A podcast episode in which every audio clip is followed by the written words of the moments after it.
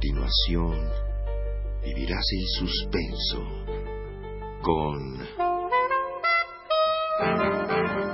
las aventuras de Sherlock Holmes. Una producción de Radio UNAM realizada en 1981.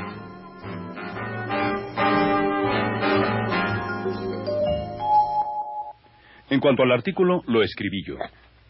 ¿Usted? Sí, soy aficionado a la deducción. Y las teorías que hay sustento son tan prácticas que de ellas depende el pan y el queso que me como. ¿Cómo es eso? Soy detective consultor.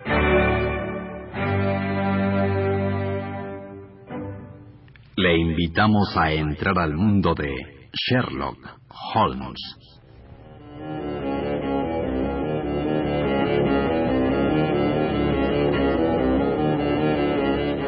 Capítulo décimo. Una relación animal poco amistosa.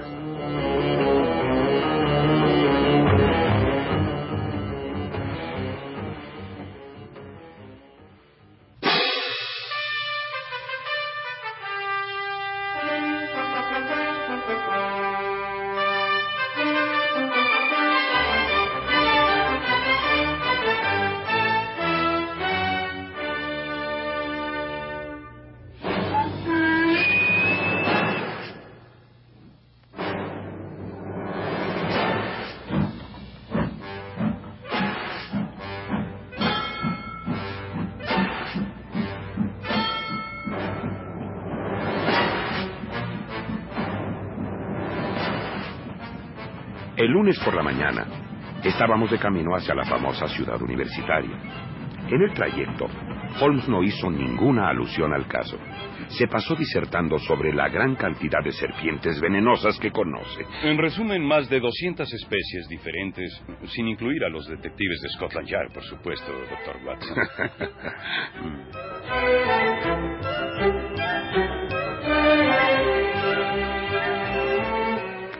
Al llegar a la hostería El Ajedrez, depositamos nuestras maletas. Me parece, doctor, que podemos pescar al profesor Presbury precisamente un momento antes de que se vaya a comer. Termina su clase a la una y tendrá un momento de descanso en su casa. ¿Qué excusas podemos presentarle para hacer esta visita intempestiva? Mm, presumo que después de una crisis el profesor no se entera de lo que hace. Si insistimos en que nos dio una cita, no creo que nos contradiga. ¿Qué piensa usted? No sé, lo mejor que podemos hacer es intentarlo. Espléndido, doctor. Acaba usted de declarar el lema de la firma Watson Colmes. Y a la casa del profesor nos dirigimos en una de esas máquinas infernales que llaman automóviles, tan de moda en estos días.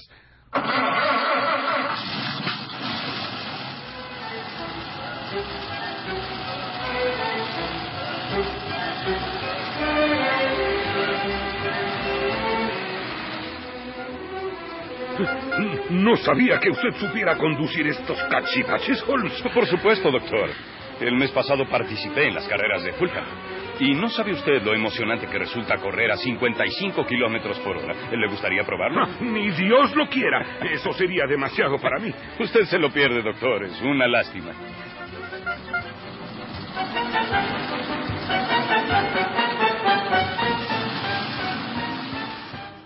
En cuanto nos detuvimos y entramos a la casa, un varón solemne de nobles rasgos nos recibió con la dignidad de quien va a pronunciar una conferencia.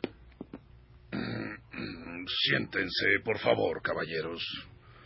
¿Quieren decirme en qué puedo servirles? Precisamente esa era la pregunta que le iba a formular a usted, profesor. ¿A mí? Una tercera persona me dijo que usted tenía necesidad de mis servicios. Oh, ya, ya. ¿Y cuál es el nombre de esa persona? Oh, lo lamento, profesor, pero el asunto es confidencial. Si yo he cometido una equivocación, no hay daño para nadie. Eh, lo único que puedo hacer es presentar mis disculpas. ¿Tienen ustedes alguna carta o telegrama que demuestre su afirmación? No, no, no, no tenemos nada, señor. No, claro, ya me lo imaginaba. Señor Bennett, ¿recibió usted alguna nota de estos señores? No, señor. Me está pareciendo que su posición no es muy clara, caballeros. Le presento una vez más nuestras disculpas, profesor. Con eso no basta, señor Holmes. No vayan a imaginarse que con una disculpa es suficiente. Vámonos, Watson. No, no. De esta habitación nadie sale hasta que no aclaremos este asunto. Por favor, profesor, no haga usted un escándalo. El señor Holmes es un hombre muy conocido. No puede tratarlo con esta descortesía. Está bien. Entonces, largo de aquí y no vuelvan a poner un pie en mi casa.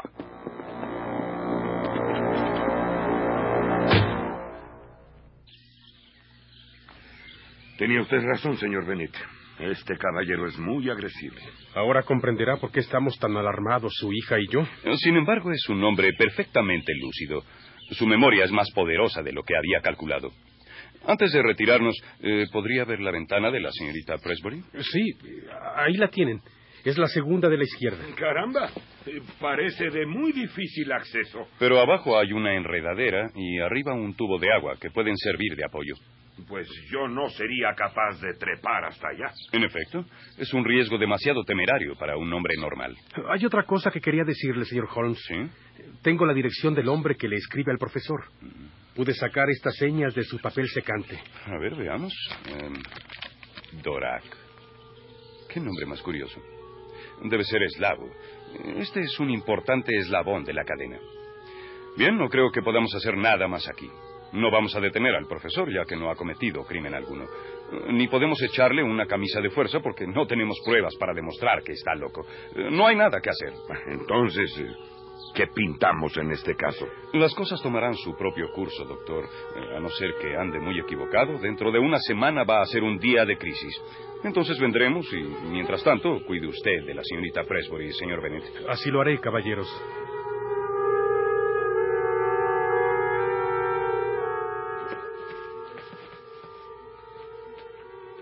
Antes de partir a Londres, Holmes se detuvo en la oficina de correos y cursó un telegrama. La contestación llegó por la noche a Baker Street.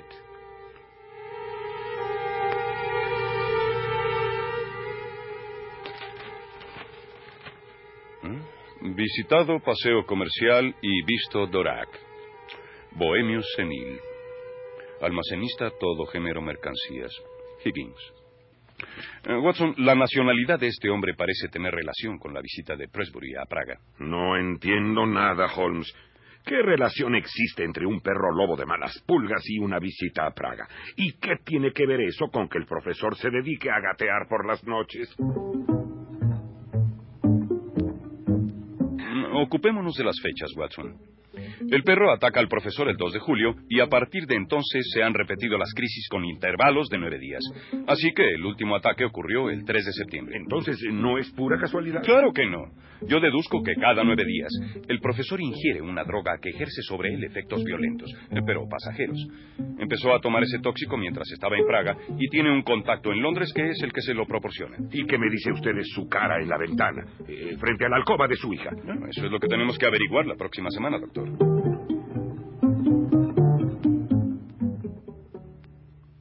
A la mañana siguiente,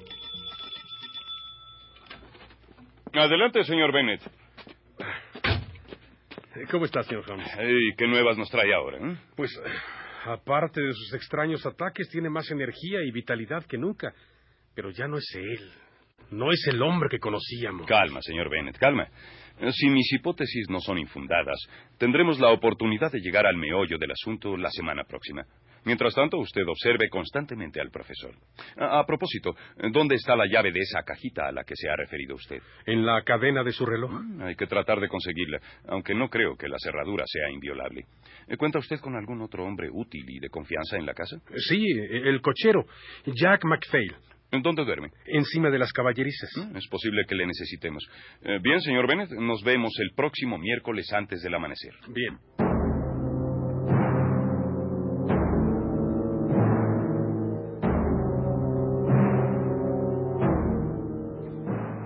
Eran casi las doce de la noche, cuando nos agazapamos detrás de un grupo de arbustos frente a la puerta principal de la casa del profesor.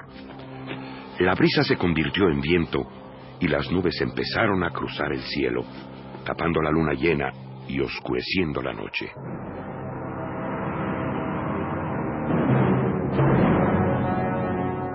Si el ciclo de nueve días da resultado, esta noche vamos a ver al profesor en una de sus peores crisis. ¿Has descubierto alguna otra cosa, Holmes? Por supuesto. Su contacto en Londres representa a alguien que reside en Praga. Estoy seguro de que esta mañana recibió un paquete de él. Pero, ¿qué es lo que toma y por qué lo está tomando? Eso repasa todavía mis cálculos. Pero que procede de Praga no cabe duda. Toma esa droga de acuerdo a una prescripción concreta cada nueve días. Eh, Por cierto, ¿observó usted los nudillos de sus manos? No, me temo que no. Se le han endurecido y hasta encallecido de una forma impresionante. Observe siempre, doctor, antes que nada, las manos de las personas. Después los puños y el calzado, sin olvidar las rodillas. Bien, pues esos nudillos y el perro y la enredadera me dieron la clave. Solo necesito confirmarla. Ah, pero cuidado, Watson. Ahí viene nuestro hombre.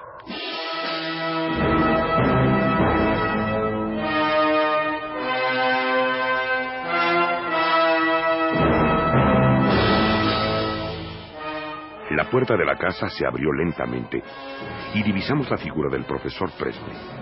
Comenzó a caminar inclinado hacia adelante y con los brazos colgando. Avanza hacia el paseo. Eh, Watson, observe usted cómo empieza a gatear lleno de energía y vitalidad. Vamos, doctor, vamos. Al dar la vuelta a la esquina, distinguimos al profesor claramente agazapado al pie del muro cubierto de hiedra. Mire, Holmes, empieza a trepar con increíble agilidad. Ahora salta de rama en rama, subiendo con pie seguro y, mano firme. Por lo visto se cansó de su diversión, ya que ahora se deja caer de rama en rama. Está volviendo a gatear y se dirige hacia la caballeriza. Mire usted cómo se irrita el perro lobo al ver que su amo en esa actitud. En efecto, Roy tira rabiosamente de su cadena, estremecido de furia. El profesor empieza a provocarle por todos los medios posibles. Interesante, Watson. Ya están ambos fuera de sí. Nunca he visto un espectáculo más grotesco, Holmes. ¡Eh, cuidado! El perro se soltó de la cadena. ¡Corramos, Watson! ¡Quieto, Roy! ¡Quieto! Páseme esa rama, doctor. Ahí le va. Sí, gracias. Lo siento, Roy, pero no tengo más remedio.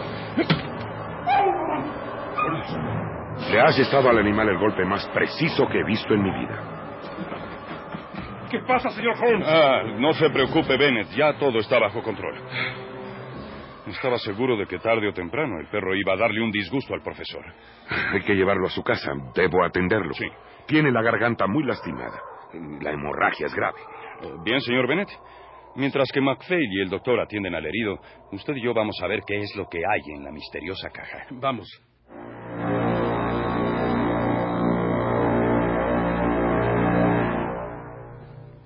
Era gran cosa.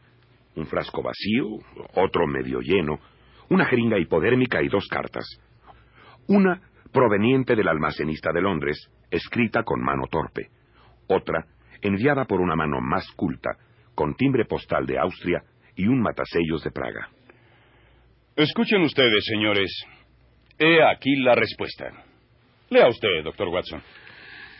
Honorable colega, en mi tratamiento le prescribo el uso de este suero de antropoide que he fabricado con el líquido del cerebro de un langur de cabeza negra, un animal que se arrastra y trepa, pero que resultará muy efectivo para sus propósitos. El suero se lo envío por medio del señor Dorak, que es mi agente en Londres. Le agradeceré me envíe informes semanales. Quedo de usted H. Lovenstein. Lovenstein. Este charlatán de Praga con su misterioso suero fortalecedor a quien todos los médicos y biólogos han boicoteado. Pero, ¿qué cosa es el langur? Es un gran simio de cara negra que habita en el Himalaya. El mayor de todos los simios trepadores y el que más se parece al hombre. Gracias a usted, Holmes, hemos conocido la fuente de la enfermedad del profesor. La verdadera fuente fue su amor por esa muchachita, Watson. El profesor llegó a pensar que podía convertirse en un joven. Cuando se subleva uno contra la naturaleza, lo más probable es que sea derrotado y caiga más hondo. Voy a entablar acusación criminal contra Lovenstein por sus venenos peligrosos. El pobre profesor estuvo a punto de convertirse en una bestia inferior. El perro, naturalmente, comprendió el cambio más pronto que usted, señor Bennett. Pero, ¿cómo ocurrió eso? Para eso tiene su olfato. Porque era al mono y no al profesor a quien Roy atacaba. Lo mismo que era el simio el que molestaba y hacía rabiar al perro. Creo que no hay nada más que decir, señores, salvo que fue solo por casualidad que se asomó a la ventana de su hija. Y ahora, mi querido Watson, dentro de una hora sale un tren para la ciudad. Pero como tenemos automóvil, nos dará tiempo de tomar antes una taza de té en la hostería El Ajedrez. Adiós, señor Bennett. Adiós y gracias, señor Holmes. Y con paso desgarbado, Holmes se alejó hacia esa cafetera inmunda que el hombre de nuestros días ha dado en llamar automóvil.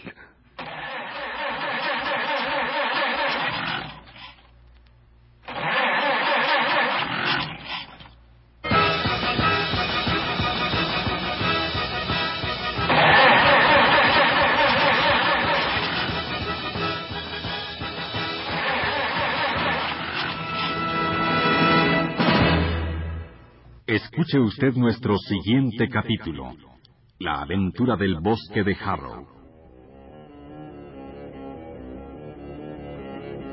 Sherlock, Holmes, de Sir Arthur Conan Doyle.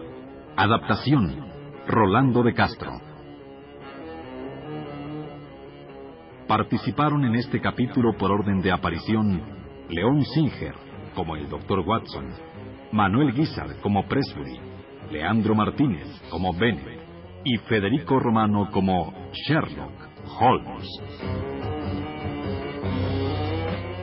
Grabación y montaje, Manuel Estrada. Dirección y realización, Rolando de Castro. Una producción de Radio UNAM.